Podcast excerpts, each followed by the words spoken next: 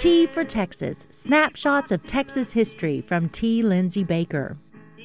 February starts the season, not for basketball or football training camp, but for rattlesnake roundups in Texas. Some time ago, I had a chance to talk with Miss Pauline Howard of Midlothian, a regular at the rattlesnake roundups. They run from mid February to the 1st of May, she explained.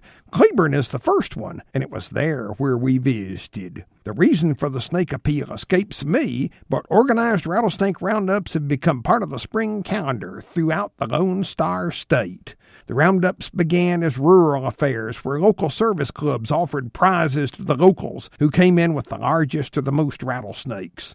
The events were scheduled in the spring when the snakes began coming out of winter hibernation. Now there's a complete circuit of rattlesnake events called rattlesnake shows by the insiders. Brett Crabb of Granbury came over to join our conversation. He was best known in rattlesnake circles for doing the sleeping bag. He explained to me that every outdoorsman has a fear of waking up in the middle of the night with a rattler who's come in from the cold to share a sleeping bag. As a rattlesnake show event, he crawled in the empty sleeping bag on the floor, after which Handler stuffed it full of live rattlesnakes as bedfellows.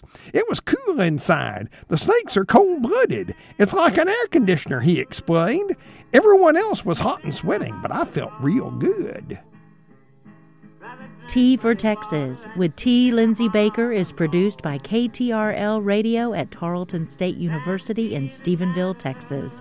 More information at tfortexas.org.